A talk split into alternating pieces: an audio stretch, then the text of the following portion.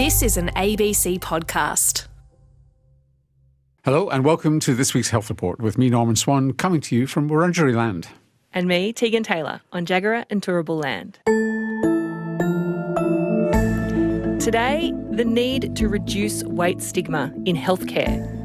How not all health screening is necessarily a good thing, and a study which flips previous thinking about Alzheimer's disease upside down. Removing the bad stuff from the brain may be the wrong approach, or at least not enough, because the so called bad stuff may also be doing good. What I'm talking about is a protein called amyloid in the brains of people with Alzheimer's disease. The lead researcher was Alberto Espay, who's professor of neurology at the University of Cincinnati. Thank you for inviting me. Now, we've done a lot on the health reports, and I've done a bit on television on this issue of amyloid and Alzheimer's disease. And I must say, some of this, a lot of the coverage has been quite sceptical because every time you seem to introduce a new drug to remove the amyloid plaque from the brain, it doesn't seem to work, although there's an indication maybe there's a new trial that might have shown some benefit. And now you in this study have shown yet something else that's contradictory, that does your head in a little bit, because many people talk about amyloid as if it's like cholesterol. And if only you reduce the amyloid like you reduce cholesterol, you're going to reduce Alzheimer's disease. But if the results of your research are right, that may not be the right approach. Yeah, that's absolutely correct. The amyloid framework has really been one sided. We figure, well, here are these things that look really bad. And why don't we just think they are the cause of the problem?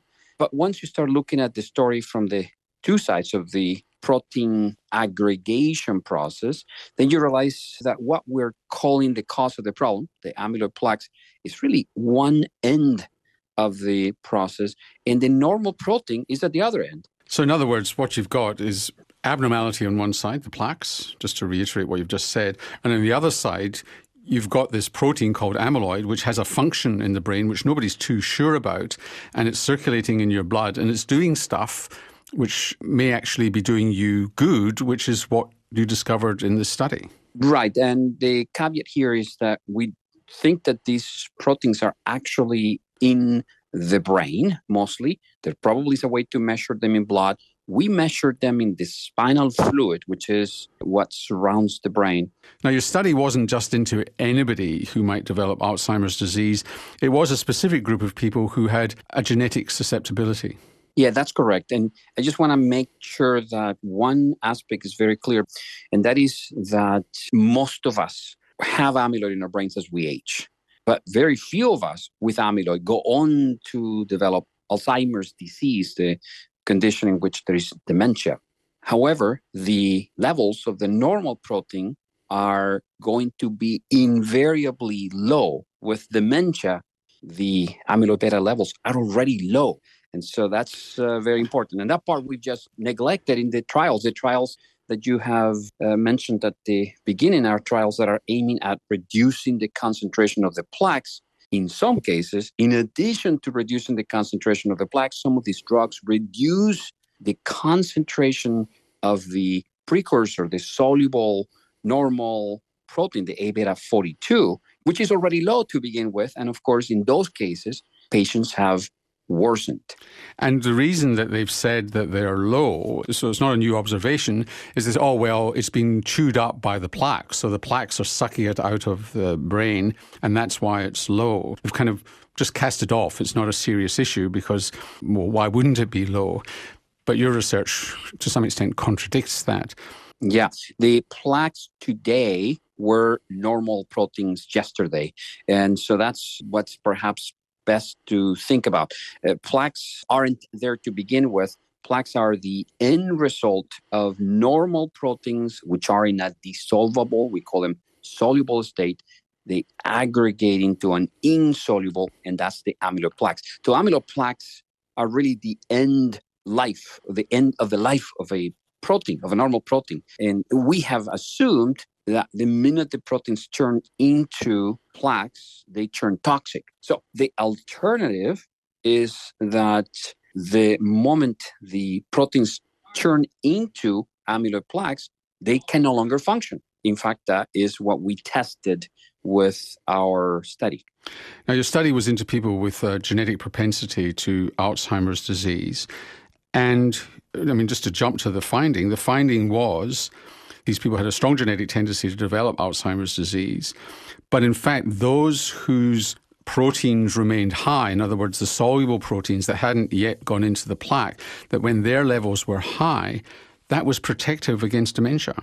Absolutely. That's exactly right. So even though the individuals that had a mutation were predicted to have dementia, those that continued to generate levels of the normal protein, the A beta 42, at a high level, remained normal over the span of the study, over a three year period. And that is particularly interesting because we focused on individuals that already have plaques. And in our narrative, those of us who have plaques, including those who have mutations, are in what we refer to as the Alzheimer's continuum. They already have the disease, even if they may not have any symptoms. So, in, in this situation, we were interested in understanding is it possible that the plaques in a context of a normal cognition is possible because the levels of the protein remain high. And now, that's exactly what we found. Now, this is a specific group of people who've got a genetic propensity. Is there any indication that those of us who develop amyloid plaques as we age yet don't develop dementia, that we too have high levels of the soluble protein, the soluble amyloid? Absolutely. We, in fact, did that study last year. So we published a similar analysis last year in a cohort of individuals that already have plaques, but they had no mutations. And we essentially tested the same hypothesis and, in fact, found what we have found in the genetic cohort just the same. What makes the genetic study more poignant, though, is that in our concept of what Alzheimer's is, we have often come into the idea that amyloid must be toxic because we have people who have a mutation that, quote, overexpress amyloid. And while that is somehow true in the sense that amyloid formation in most genetic, not all, but most genetic causes of Alzheimer's is definitely overexpressed. Well, that is overexpressed because it's depleting the normal protein. So these plaques also come from normal protein. And the more plaques a brain makes, the lower the levels of the normal protein. And that's irrelevant. It turns out that losing more of that is quite consequential. And that part has been missing from the research in Alzheimer's and, of course, from the therapeutic endeavors. Two questions. The first one is Do we know what the soluble protein does in the brain? What we do know is that A beta 42, the normal protein, is a neurotrophic factor. It allows neurons to grow. Uh, to grow, to be able to communicate with one another, etc. So it really is important. Do we know what factors keeps your soluble levels of amyloid up? That's a great question. I don't think we have an answer. We don't know. It is possible that there may be an effect of the environment, the, the diet, etc. But we honestly don't actually know what that might be. And what about medications? To raise it? So that's uh, actually what we are working on. There are none medications that raise it, and that is in part because there really hasn't been, as I mentioned earlier, much of an interest on the other side of the story. The fact that proteins are being depleted, are being consumed in the process of transforming into amyloid plaques. And with colleagues at the Karolinska Institute uh, and the University of Eastern Finland, we are already working on how to replenish the levels of the normal proteins using an intravenous infusion. What's interesting, though, you mentioned at the beginning that there may be an exception in the anti amyloid treatments that could be conceivably giving rise to a modest but significant cognitive benefit, and that's lecanemab. Now, the phase 2b, which is the study that inspired the current one, even though that study was negative, what it did show, though, is that this drug is capable of raising the levels of the soluble, the normal protein. So it'd be fascinating to know what the magnitude of increase of the normal protein is and perhaps it really goes above compensation defined in our studies. Neurodegeneration is really a process of loss. We lose everything neurons, glia, proteins, everything. It's literally a loss. And that's why the brain shrinks. And somehow in our narrative forever, we've held on to the idea that it is a problem of gain and the gain is that of toxicity of proteins. And it's very unfortunate because we love narratives in which there is a villain. And of course toxic protein gives us the reason to go and strike it as an enemy. And unfortunately we have never done anything good with it. And so this study hopefully will allow us to think that yeah what's most important in neurodegenerative conditions, Alzheimer's uh, in particular, is that there is a loss, and that perhaps if the loss is less, if individuals are able to sustain a level of protein above a certain compensation threshold, they remain normal. Thank you so much for joining us. My pleasure, Norman. Thank you for inviting me. Alberto Espay is Professor of Neurology at the University of Cincinnati, and the same principle may apply, he thinks, to Parkinson's disease and other neurodegenerative diseases of the brain in terms of the proteins that are involved in them. You're listening to the Health Report. Australians, on average, are getting bigger, but that doesn't mean we've gotten better at treating people with obesity. In fact, these people are often stigmatised in healthcare settings, making it even harder for them to get the care that they need. Andrew Wilson and Lisa Mullen have both spent most of their lives in bigger bodies, and their experiences in medical settings have had a significant effect on their health, negatively, but more recently, in positive ways as well. I've lived with obesity for most of my life. It came to a point for me when I was visiting a GP. It wasn't anything directly to do with obesity, but the doctor took me aside, unfortunately, and told me, you know, what are you doing to yourself, mate? You've got a small child, and look at what you're doing to yourself. It really uh, put me back a lot. Because of that, the way I was talked to, I really feared going back to the doctor. I avoided going back to the doctor for about 10 years. And in that time, that 10 years, other got, it got worse. Avoiding family functions, I'd avoid school trips and worried that when I'd go to, to, to pick him up from school that he would get bullied because of my size. You just want to self-isolate because you don't want people to see you the way you are. What changed was after that 10-year stint, uh, really yo-yoing with my weight. Finally um, used a referral that I was given to an obesity clinic in Western Sydney up until the point of going to the clinic, I was very apprehensive because I knew I'd be, you know, my weight would be assessed, my health, and all those things. So mm. I was trying to make excuses to not to get to the clinic, and somehow I did get there. And when I got there, all the fears and all that anxiety was allayed because uh, of how I was treated there. The people there had been trained in a way that was respectful. I felt listened to. From that, things changed a lot for me. Well, because I was engaging with healthcare and there wasn't the judgment. In the past, it's been the blame game that you're too lazy or you're too greedy. I learnt more about the science of obesity and uh, I felt less alone, that there was more to it and there was things I could work on.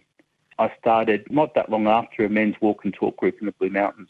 It gave me more purpose to do things yeah. and uh, feel more confident in myself, where it was the opposite before that. I was hiding away. There's this one size fits all approach they do tend to sort of go, here's a diet sheet, go and do some exercise, get on the scales, and then come back in a month's time, and tell me how you're doing. I know what I should be eating. I know the dangerous foods. Um, I know about exercise. Uh, so it's applying it practically. What's different about your diamond in the rough GP? She actually listened to me. So I did a lot of research myself about the kind of stuff that would work for me and the kind of healthy approach that would work for me it did mean that I would go to her and say, look, is, is this something that's doable? For me, it was weight loss surgery, and she said, I've got just the person for you. She knew the right um, referral to give, and she worked very quickly to get it done. Um, and she's still with me on that journey, you know, as I'm learning my new body and what it can do. So you've had weight loss surgery. Do you feel that people treat you differently now that you're a different size? 100%. It's as if they take you seriously because beforehand, I think the biggest thing for me is that people think you're not disciplined. People sort of go, oh, well, she can't control her eating. How can she control her life? There's definitely unconscious bias, and um, you notice it when you're meeting people, even walking along the street where people will have eye contact with you. If you are overweight, people just don't see that you're there. Uh, it's given me a big message as to how society does treat people when they're overweight. So, what can healthcare do to reduce stigma? A perspective paper in Public Health Research and Practice has addressed just that, and I've been speaking to lead author Blake Lawrence. We now know through years of research that there are many psychological, social, and environmental reasons, and even underlying biological reasons, as to why someone develops overweight and obesity. So, the negative attitudes towards someone like this can actually manifest and negatively impact their willingness to participate in society. And really importantly, is that if someone's experiencing weight stigma in society and even in the healthcare setting, then they're less likely to then seek help for any health concerns that they may have which then can develop this negative cycle in their life where they're not participating in the healthcare system and then their health worsens again and so on. And it tends to feed back in that loop. How do you unpick the health effects of being overweight or obese to start with, or things that might have led to them being like that, from perhaps delaying health seeking behaviour, like you say, because the healthcare setting can sometimes feel like a really hostile environment for people in bigger bodies? It's a very tricky thing to know exactly what is the catalyst, whether it's somebody that may have started to develop some overweight or obesity, and then they start to experience the stigma, which then leads to other health concerns, or maybe they've experienced stigma in other ways, which then prevents them from seeing their doctor, which leads them to gaining weight. So, trying to determine the causal relationship between these factors is very difficult, but we know that they're really inextricably linked. And if we don't start addressing the presence of this stigma, and really, most importantly, in like the health care sector and in the public health sector, then people with overweight and obesity are going to continue to feel this stigmatization, which then prevents them from really, you know, trying to maybe improve their health in any way. The thing that really gets me when we have these conversations is that the premise of this is that, yes, it's not based on people's individual control, so stop stigmatizing them. And I wonder whether perhaps a better starting point should be just be nice to people. Kind of doesn't matter if it's their fault or not. Yeah, it's really important with an article like this that we've written about weight stigma is that we're not saying that a healthy diet and physical activity aren't important because they definitely are. And they are one component of a healthy lifestyle.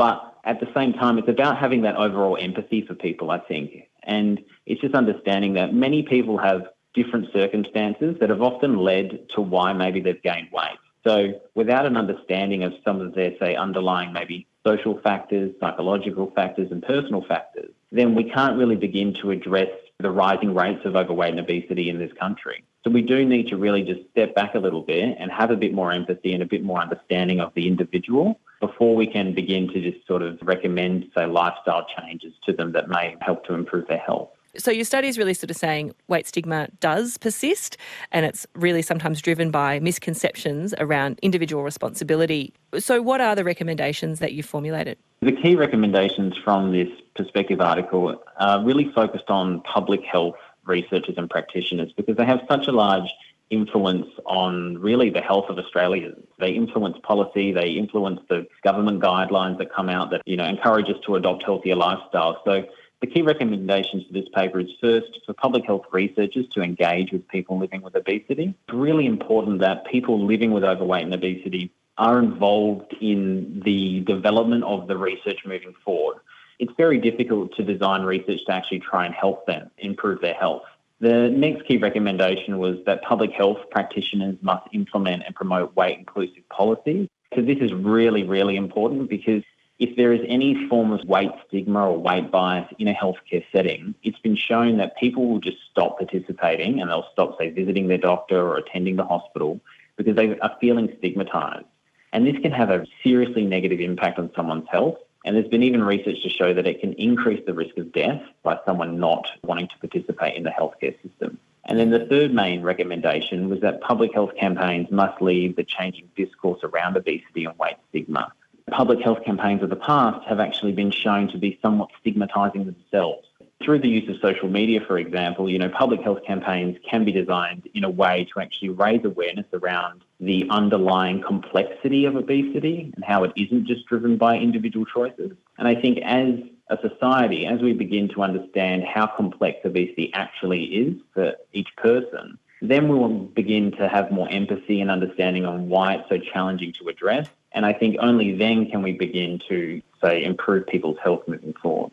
I think, generally speaking, is that this article here, while it is focused on weight stigma, uh, fits in with a broader program of research that I'm doing at Curtin University looking at the social and psychological uh, factors that do relate to obesity. I think this is just something that we're really trying to highlight here is that obesity is much more complex than just a diet and physical activity and how it can affect your health. Moving forward, we really need to have a broader perspective of the challenges that we face with obesity in Australia. Blake, thanks so much for joining us. No worries. Thanks for the chat today. Dr. Blake Lawrence is in the Curtin School of Population Health. It makes intuitive sense that if you screen people for disease, that the outcome is good because you get on top of the problem and either cure it or stop it from getting worse. That's what, for example, cancer screening tries to do, but it doesn't always work that way. With heart disease and stroke prevention through screening, there's been a lot of debate about how far you should go, such as screening for heart disease in people who a few decades ago would have been thought of as old but who may now have 30 years to go. That's what a large randomised trial in Denmark sought to discover using blood tests, ECGs, electrocardiograms, CT scans of the heart, and other tests looking for coronary heart disease, peripheral artery disease, that's the blood vessels, the arteries in your legs, for example, diabetes, aneurysms, particularly of the aorta in your abdomen and your chest, and heart rhythm abnormalities. One of the researchers was Dr. Axel Diederichsen, who's Professor of Cardiac Imaging at Odense University Hospital in Denmark. Welcome to the Health Report. Thank you so much.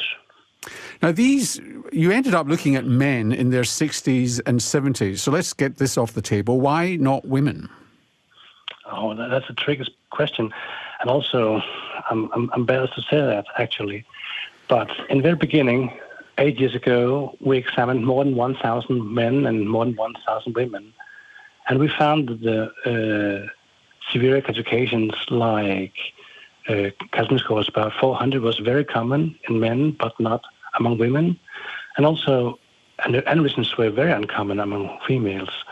So we consider if this trial, if this screening examination is not going to work among men, it certainly not will work among women also.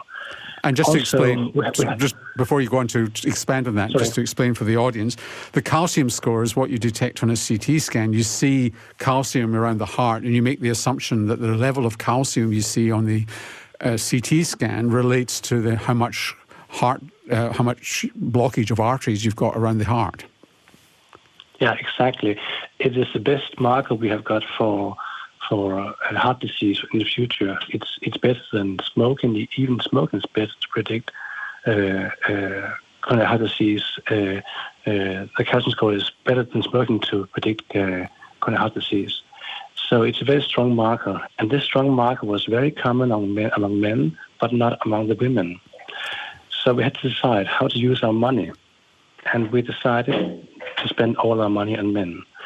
And we've been really met a lot of criticism since then, but that was a it choice was a, we had. We it was, pra- it was pragmatic. So if it works yeah, in men, was. if it didn't work in men, it wasn't going to work in women. And the outcome you were looking for, at least in this study, the primary outcome was over five years whether you reduce the chances of dying of a heart attack or stroke or indeed any other cause. Yeah, our primary income was actually uh, mortality of any cause. And, and that's and that's really ambitious uh, outcome to have. I mean, you can prevent all-cause mortality if you screen for breast cancer or colorectal cancer or lung cancer. It is impossible to do that. You might be able to decrease risk of dying of breast cancer or colorectal cancer or lung cancer, but not going to prevent the all-cause mortality. But, but, but we tried. We, we, tried to do this uh, explanation, to do this uh, uh endpoint with all-cause mortality. It is very ambitious. Okay, and, and we're and, very close. And just to uh, explain, uh, without going into any detail, is that if you found a problem in the group of men who got the interventions, who got the screening tests, they were offered treatment.